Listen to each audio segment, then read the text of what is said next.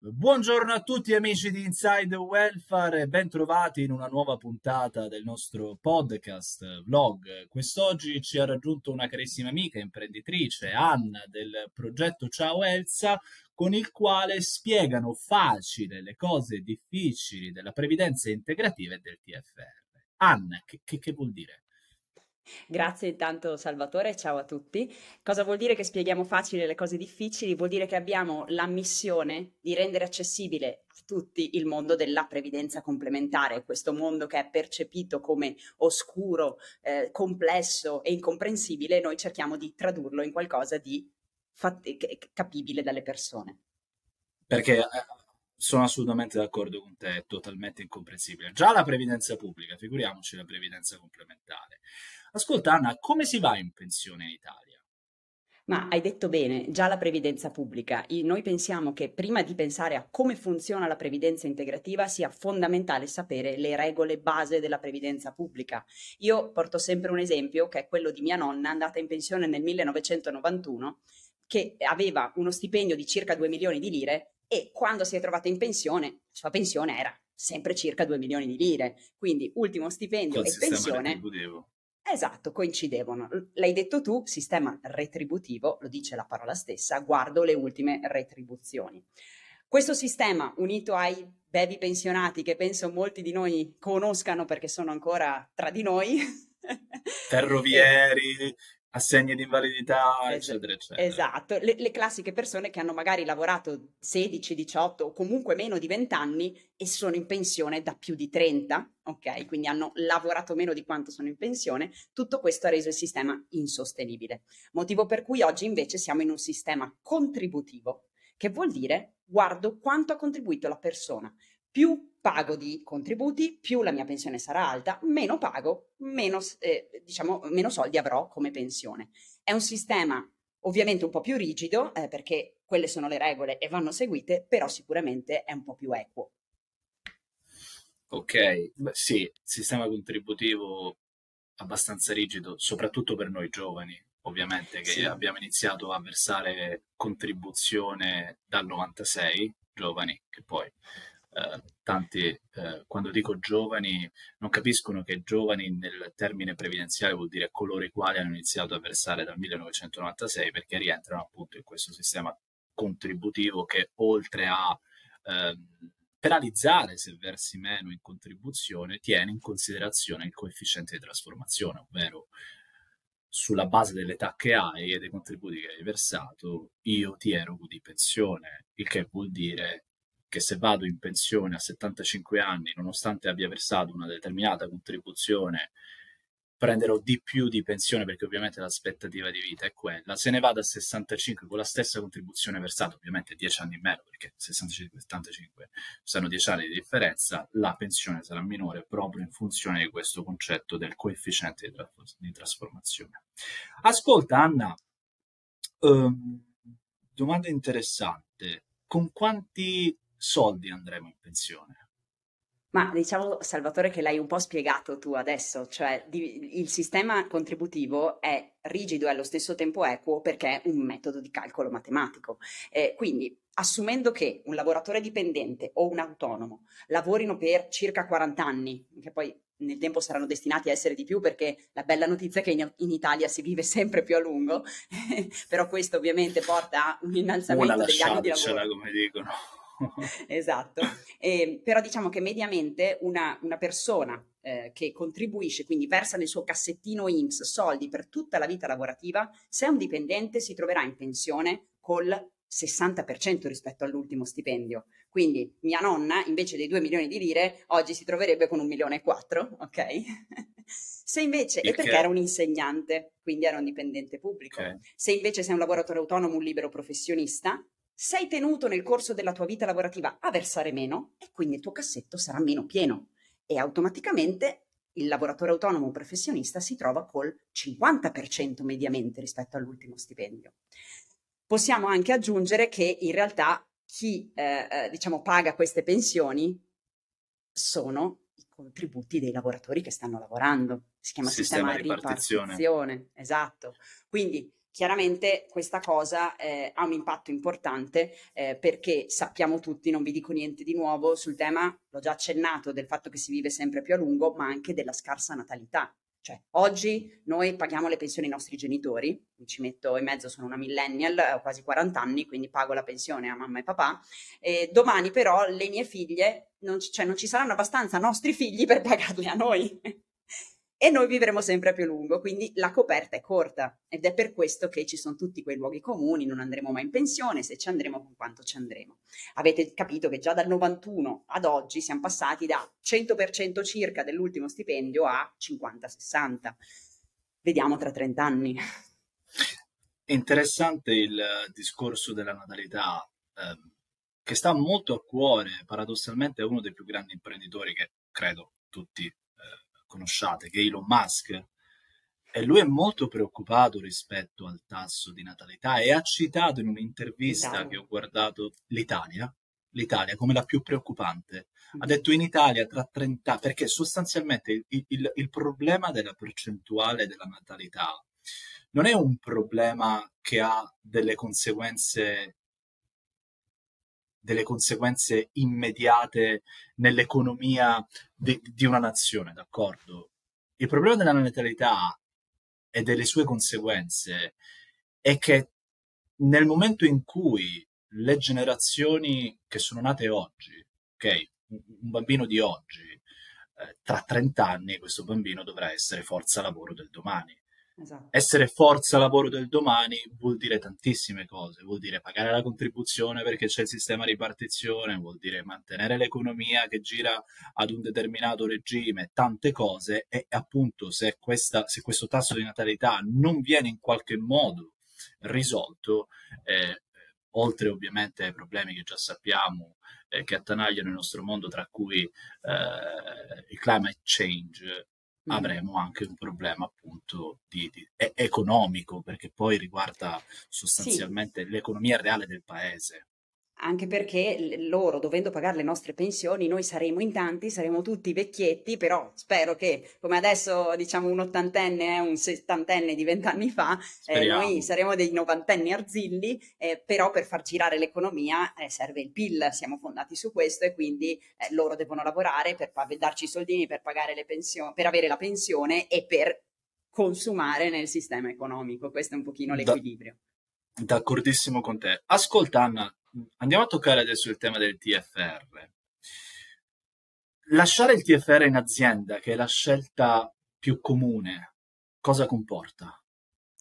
Lasciare il TFR in azienda, cosa che fanno in Italia due lavoratori su tre, ricordiamolo, quindi riguarda wow. la maggior parte di noi e mi ci metto dentro, dentro anch'io prima di lavorare in questo settore avevo lasciato il TFR in azienda, significa che il TFR è questa mensilità lorda che ogni anno viene accantonata dal datore di lavoro viene sicuramente eh, rivalutata, perché dobbiamo ricordarci che il datore di lavoro ci deve riconoscere un interesse su quella cifra, eh, ci posso mettere mano in qualche maniera, perché ci sono le anticipazioni, c'è modo di, se ho bisogno di liquidità, di, prendere, di metterci mano, ecco, però a ogni cambio di lavoro e o se arriviamo fino alla pensione con lo stesso lavoro, cosa ormai un po' inusuale, però ad ogni, ad ogni interruzione del rapporto lavorativo ci viene liquidato, che può essere vista come una cosa positiva, mi arriva la classica liquidazione, ma ci viene molto tassato.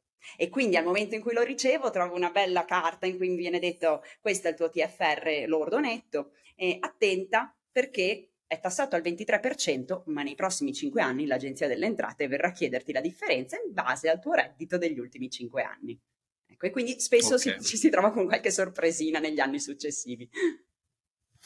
E, e, invece in un fondo pensione, versare il TFR in un fondo pensione cosa cambia? Qual è la differenza? Se andiamo a destinare il TFR a un fondo pensione, il tema della rivalutazione c'è sempre. In azienda è legato all'inflazione, nel fondo pensione è legato all'andamento del fondo pensione, nel bene e nel male, quindi non è lì la sostanziale differenza, in un posto o nell'altro una rivalutazione la prende. Le anticipazioni, quindi il modo di metterci mano, esiste con regole leggermente diverse, pro e contro, diciamo, ma anche lì non è la differenza sostanziale, mentre diciamo il tema fondamentale è che viene tanto tanto detassato. Se in azienda come minimo me lo tassano al 23%, in un fondo pensione come massimo me lo tassano al 15%. Quindi considerato che eh, ovviamente poi lo dobbiamo vedere no, in un'ottica di lungo periodo, perché se lo guardo nel TFR dei due o tre anni e poi cambio lavoro, potrei non accorgermi della sostanziale differenza. Ma se inizio a pensare al TFR come un sostegno per il mio futuro, allora lì può essere che ci siano dei numeri davvero, davvero interessanti. Ecco, cerchiamo, cerchiamo infatti di trasmettere a chi ci sta ascoltando, cercare di capire soprattutto perché dobbiamo iniziare a interpretare il TFR come un valido supporto per, la, per, per il nostro futuro pensionistico, quali sono le motivazioni reali. Diciamo che un po' l'abbiamo già detto, no? Trova- il TFR è uno strumento che tendenzialmente il lavoratore non tocca, quindi non lo vedi, non ce l'ha in tasca, non, lo, no, non ne disponi. Per cui la legge sui fondi pensione, che è importantissimo ricordare che si tratta di una normativa uguale per tutti i fondi pensione, quindi è molto equa nei confronti del lavoratore, ti dà la possibilità di risparmiare nel tempo tante, tante, tante tasse. Faccio un esempio concreto perché bisogna dare alle persone numeri. Eh, un lavoratore che ha un, una busta paga lorda di 2.500 euro eh, al mese, diciamo che è il lavoratore medio in Italia, questi sono i numeri dell'Italia, chiaramente in 40 anni di lavoro si può trovare facilmente con 100.000 euro di TFR accumulato. Ok? Per ogni 100.000 euro di TFR accumulato, se lo lascio in azienda, come minimo lo Stato si prende 23.000 euro, il 23%, ma può arrivare a prendersene anche 40.000, eh, perché poi a fine carriera mia nonna aveva lo stipendio alto e la pensione alta. In realtà è sul TFR, se a fine carriera hai lo stipendio alto, hai l'IRPEF alta e quindi paghi più tasse. Sì. Gli okay? IRPEF. Ma scusa, ah, ah, perdonami, perdonami, continua. Mentre in un fondo pensione gli stessi 100.000 euro, se ho fatto una scelta all'ultimo minuto me lo tassano il 15%, ma se mi sono preso per tempo, invece che il minimo 20.000 euro che mi, tasserebbe in azienda, diventano dai 9.000 eh, euro, quindi il 9%. Quindi eh, guardate davvero, se, se facendo la, una scelta, diciamo, entro i 40 anni, mettiamola così, ok? Perché poi la differenza nel fondo pensione la fa quanto tempo ci resto dentro. Quanto tempo ci, sì, quanto okay? tempo. Posso avere per ogni 100.000 euro, e non sono cifre inventate, sono cifre reali che poi le persone si ritrovano alla fine, risparmi di qualche decina di migliaia di euro. È per questo che lo dobbiamo vedere come un sostegno per la pensione. Perché domani, facendo una scelta oggi, dove semplicemente mi dimentico di averlo, mi troverò con un gruzzolo che sosterrà, noi la chiamiamo la casetta della previdenza, dove c'è un tetto e c'è un primo pilastro che è la previdenza pubblica, quindi la pensione di cui parlavamo prima, che essendo un 50-60% non tiene sul tetto. Non può sostenere. Ed è per questo che ci sono gli altri due pilastri regolati dal fondo pensione e il pilastro più importante per un dipendente è il TFR. Ascolta Anna, avevo, se- avevo sentito dire che in azienda il TFR si rivaluta di più rispetto che in un fondo pensione.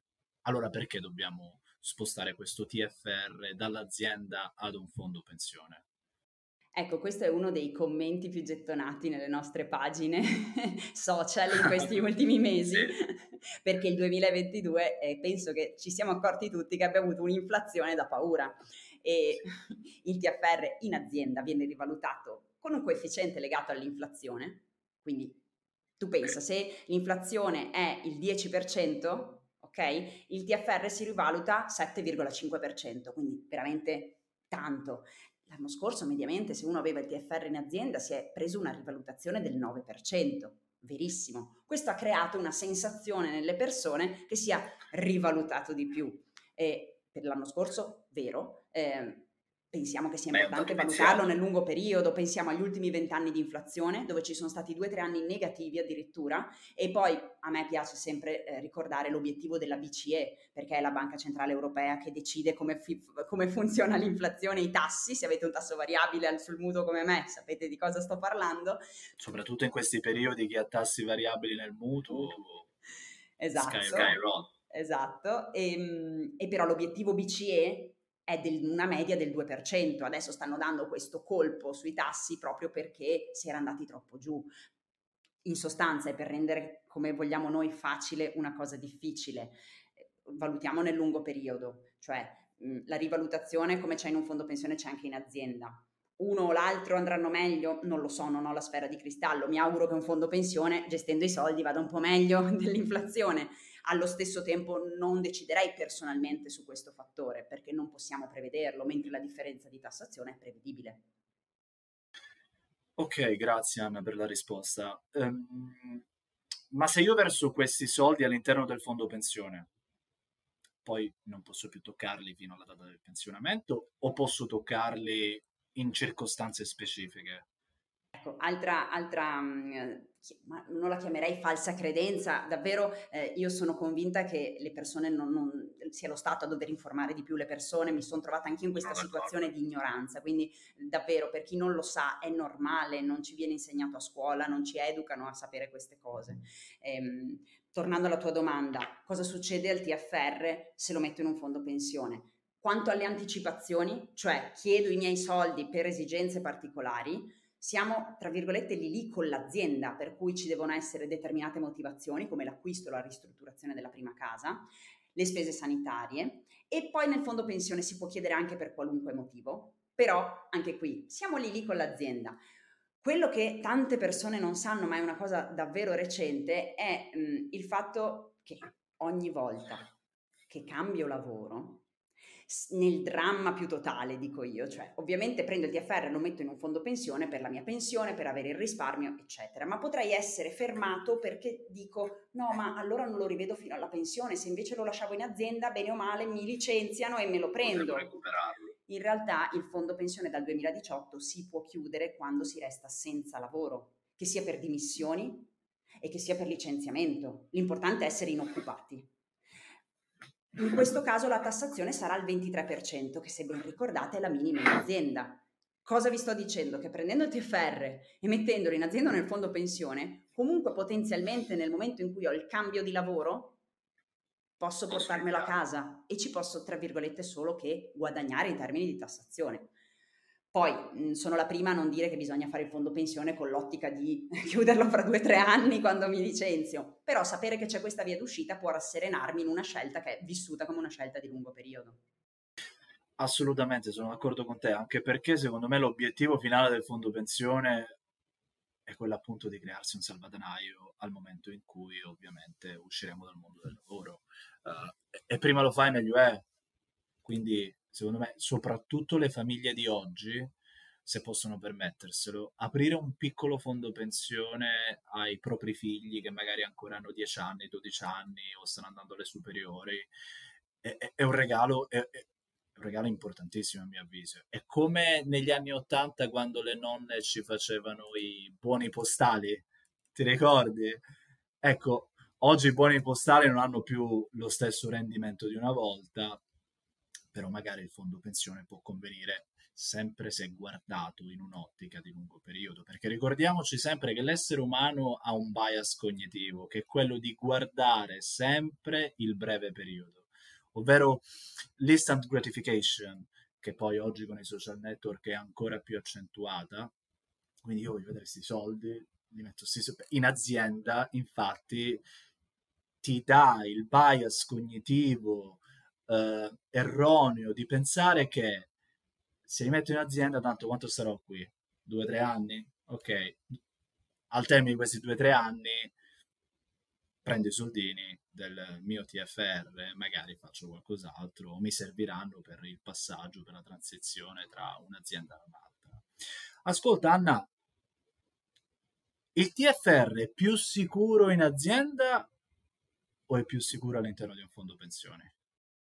Anche qui non c'è una sostanziale differenza perché in azienda è sempre comunque garantito dal fondo di garanzia dell'INPS, per cui mm. se il datore di lavoro in qualche maniera non me lo corrisponde, non lo mette da parte ne, o il, per esempio fallisce, c'è un fondo di garanzia che eh, mi restituirà con una procedura che si può fare anche personalmente i soldi, ehm, mentre sei in un fondo pensione, ogni fondo pensione è vigilato dalla commissione di vigilanza COVIP, che quindi ogni anno controlla come vengono gestiti i soldi.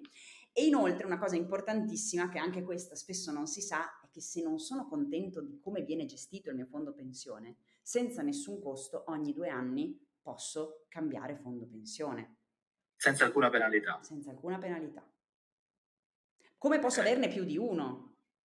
Capito? Nel senso che posso smettere di versare in uno, aprire nell'altro, eh, aprirmene un altro, ci sono davvero c'è, diverse... C'è flessibilità. Sì, sì, sì, c'è più flessibilità di quello che, che si pensa. Ascolta Anna, chiudiamo questo podcast dicendo a tutti i nostri cari ascoltatori cosa conviene fare secondo il tuo punto di vista. Quello che conviene fare è sapere che non c'è giusto o sbagliato e non c'è fondo pensione bello o brutto.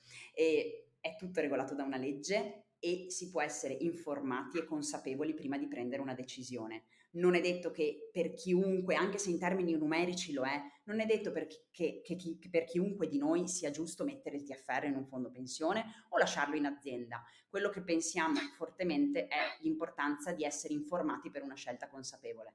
Perfetto Anna, sei stata chiarissima, grazie mille per averci chiarito quella che è la tematica di fondi pensioni integrativi, TFR, cosa conviene fare, quando conviene farlo. Cari amici di Inside Welfare, anche per oggi è tutto. Vi ringrazio come al solito per averci ascoltato, per aver ascoltato questa nostra puntata del nostro blog podcast. Se il video vi è piaciuto, come al solito, vi invito ad iscrivervi al canale. Se avete ulteriori domande, dubbi, potete lasciarlo, ovviamente. Potete lasciarci un commento che io o Anna magari proveremo a rispondervi al meglio Um, e niente, ciao e grazie mille. Ciao a tutti, grazie mille.